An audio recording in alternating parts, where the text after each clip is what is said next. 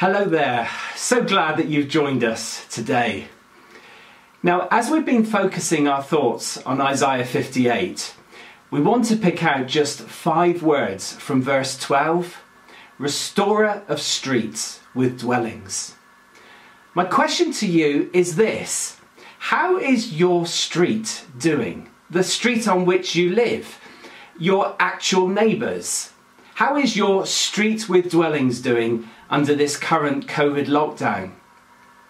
I wonder how much the people living in your street need a whole load of restoring just now. With so many restrictions upon us all for a long time now, people are expressing a desire to have their old life back. We all remember the time when we could hug one another, shake each other's hands, sit down together for a drink and a chat.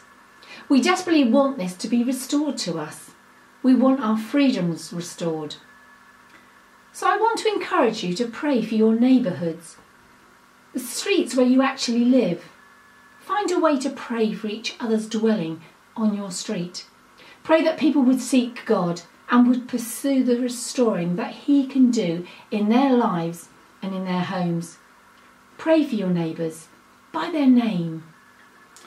Now, Andrew and I have found one way in which we can pray for our neighbours, and I think we were inspired actually by these daily inspirationals that are on the Ebby website. You kind of click on the door and it opens to you, and that inspires us to pray. So, what we've done is we have made a neighbour prayer calendar designed around the street on which we live. We live in a cul-de-sac and these are the houses that surround the cul-de-sac.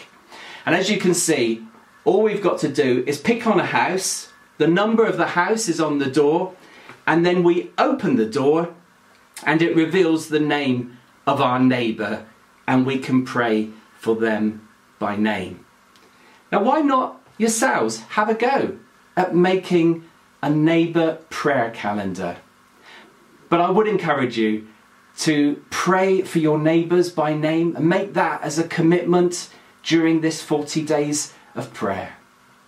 It's great to have had you today with us. May God bless you.